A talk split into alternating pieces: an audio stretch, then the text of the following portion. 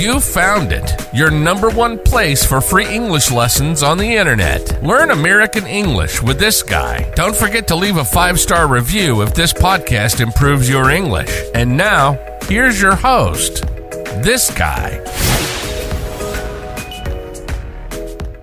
In today's English lesson, you are going to learn how to talk about animals in English, specifically pets, because today we are at an animal shelter and we are going to talk to some people who work here. In the United States, we are lucky enough to have something called animal shelters. If an animal doesn't have a home, they can come here to this shelter and hopefully they will get adopted.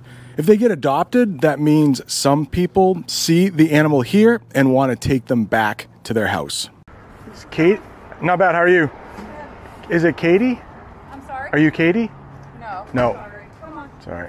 Come on. The shelter's closed, but I can grab somebody for you. I'm supposed to be meeting Katie. So where should we go first, you think? Because you're the expert here, Katie. Well, you know what I didn't even do? What? I didn't even introduce you to everybody. So this is Katie. She obviously works at the shelter, but I think you have like an official title. I have an official title. I'm the executive director here. That sounds really important. It's some days I don't know that it's important, but it is definitely busy. Okay. Well, thank you for taking your time here. Yeah, sure thing. Where would you like to show us first? Let's take a walk down to the dogs. Okay, the dogs. Yeah, so our shelter, we do dogs, cats, and small animals. So birds, rabbits, guinea pigs, hamsters, mice, rats, like the small furry animals. And we also will take birds. So, okay. You know, cockatiels, parakeets, the smaller birds. Animals that we do not take are reptiles and amphibians. There are local groups around here that do. We don't, because they need such specialized care. You know, the heat lamps and the food that they require, we just can't keep that and maintain an animal the way they need to be.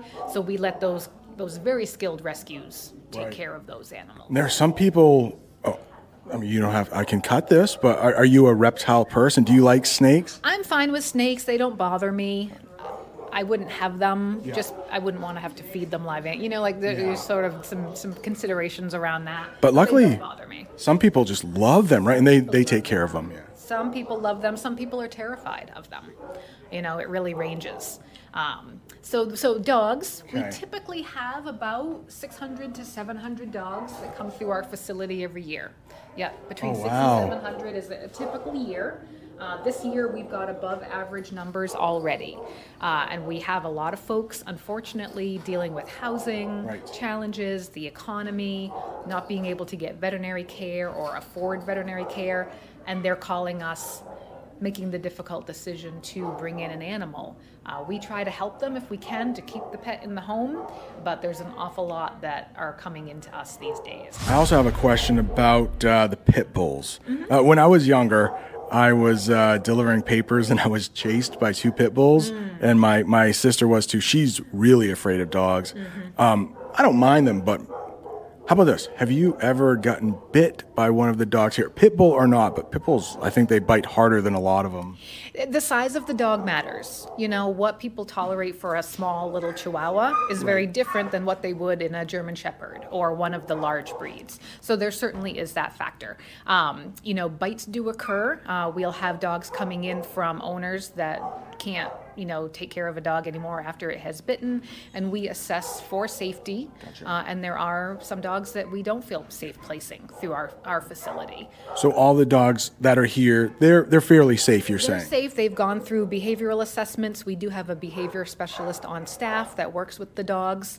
They're not all, we have some that we're going to recommend, don't go home with another dog, or maybe not young kids because they're big and they're rambunctious. Some young dogs are what we call mouthy, they're learning and they're they want to explore the world with their mouth, which can mean there's teeth in there, and on a child or something, you could get scratches, you could get teeth breaking the skin, and we want to avoid that. And I've actually heard Labrador Retrievers are the dogs that bite the most, right? There's certainly, I think Cocker Spaniels have been up there really high. It just is kind of you just have to always be aware that any dog can, when put in the wrong circumstances. All right, Katie is going to show us the small animals, I think you called them. Yeah, we call them small animals. We have a lot of rabbits right now. So, and I like to highlight this because a lot of folks don't think about shelters having these little guys. They think of going to a pet store to buy them, and they don't need to. Definitely, we encourage adoption. Check out our, check out your local shelter to see if there's a small animal that you might want. This year, we've had tons of baby bunnies, adult rabbits, guinea pigs, mice rats, anything you can think of. So think about adoption first and check out the shelters, because there may be a needy animal that would be loving to go home with you. Do you have a rat here currently? We don't have any rats here currently. No, just the rabbits and guinea pigs right now. And it looks like so they're closed here today, which is why. But there are a lot of people around. How many volunteers you have on a daily basis, you think? We could have dozens on a daily basis coming in throughout the day, doing various roles. Big, small, doesn't matter. Every little bit helps. We have groups that come in, help us just sweep and clean the floors. Just staying on top of all those daily duties is amazing. I also want to ask you, are you a cat or a dog person? Or are you just an animal lover? I don't want to make you pick, but I have done other lessons where I've asked, are you a cat or a dog person? Is that going to be too controversial? I don't think it'll be controversial. I think most everyone who knows me knows that I am a bit more of a cat person. I do love dogs, and I've had dogs. I don't right now. Right now I've got 4 kitties. I tend to be a cat person. Okay, and Katie's very busy, and it looks like somebody might need you maybe over there. It wasn't a secret. Hannah knows I'm a cat person too. Okay. So. Yeah. Trying to get her to have more. Would you mind appearing on camera? Sure. Okay.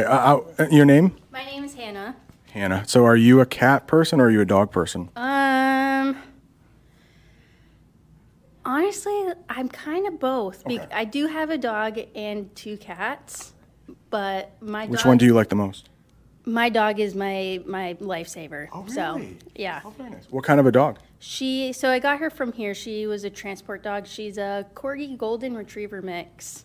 Very corgi golden. So a short dog. So she's like 40 pounds of just like fluff and sass. Oh, very nice. Yeah, with her short little legs, but she's got the hair of like a golden retriever. Oh, that's awesome. If possible, can you find my Facebook, or can you send me a picture of her? I'll put her on. Oh, for sure. Okay. What's her name? Maple. Maple. Huge shout out to today's sponsor, LingQ. I just filmed an English lesson and I'm taking a walk through the woods. And one of the things I love to do when I have a little time on my hands is use LingQ to listen to my Portuguese or my Italian. I have been using LingQ for over 3 years. I love taking YouTube videos, downloading them into LingQ, and studying the transcripts. You can even do it with my lessons. LingQ is the only app you need for translating, keeping track of the words you know in English, and listening just to the audio if you like. On the way to work, I open LingQ and listen to Portuguese audio. When I walk through the woods, I use LingQ to listen to Portuguese audio. If you want to see more about LingQ, check the description. There's a special offer down there for you. 35% off a year-long membership. Again, thanks so much to LingQ for sponsoring this video.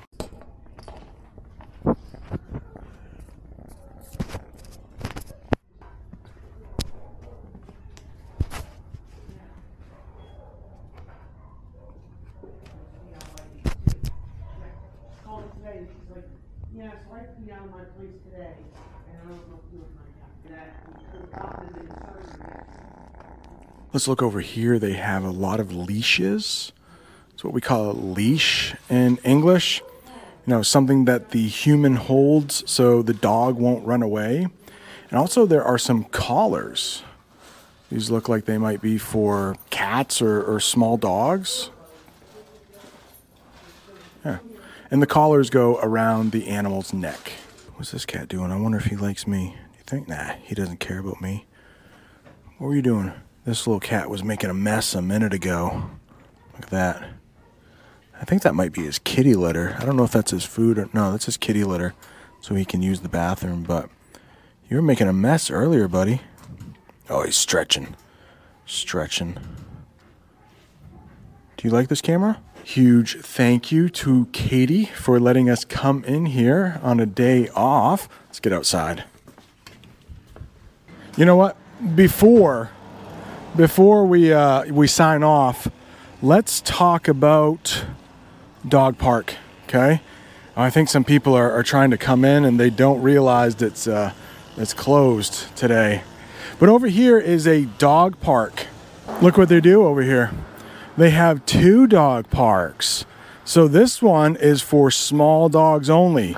So dogs under 30 pounds, they can play right here.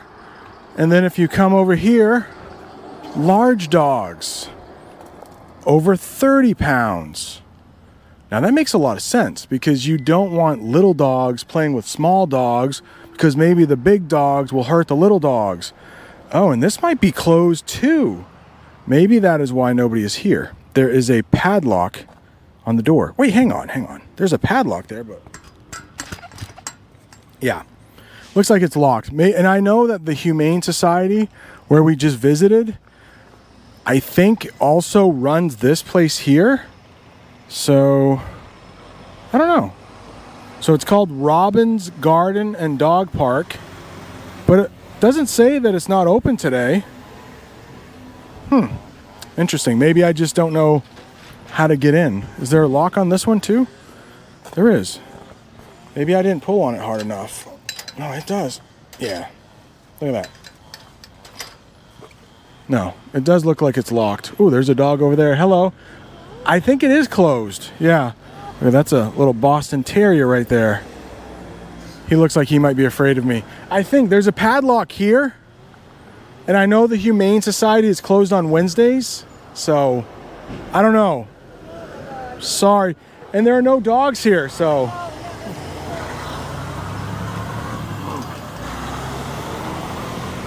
All right. Well, that's too bad. But that, uh-oh, somebody else is coming with their dog. I don't know if they know. Maybe I think it's closed.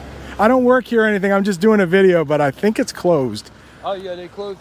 If they're not using it, I don't know. There's a padlock on the fence. Yeah, they close them for until like probably 5 or 6. Oh, okay. You do YouTube videos? Yeah, I do. I do too, man. Oh no way. I do magnet fishing. Oh really? Magnet fishing. What's your channel? Citizens Magnet Fishing. All right. If you're into magnet fish, what is magnet fishing? You take a giant magnet, you throw it in the water, clean the metal up. Oh really? Yeah. Oh, so you don't fish for fish? You fish for metal, gold coins and stuff like that. Gold coins are not metal, magnetic. So that you won't pick them up. Silver is not magnetic. Gold isn't. Everything like that. I pick up like scooters and bikes and car parts, all that stuff. All right. Well, there'll be a link in the description to your channel. How about that? Thank you, man.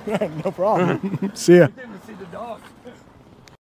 That's cool, and he looks like he's a dog lover too, because he wanted to go. We wanted to go say hi to that Boston Terrier. That's awesome. Magnet fishing.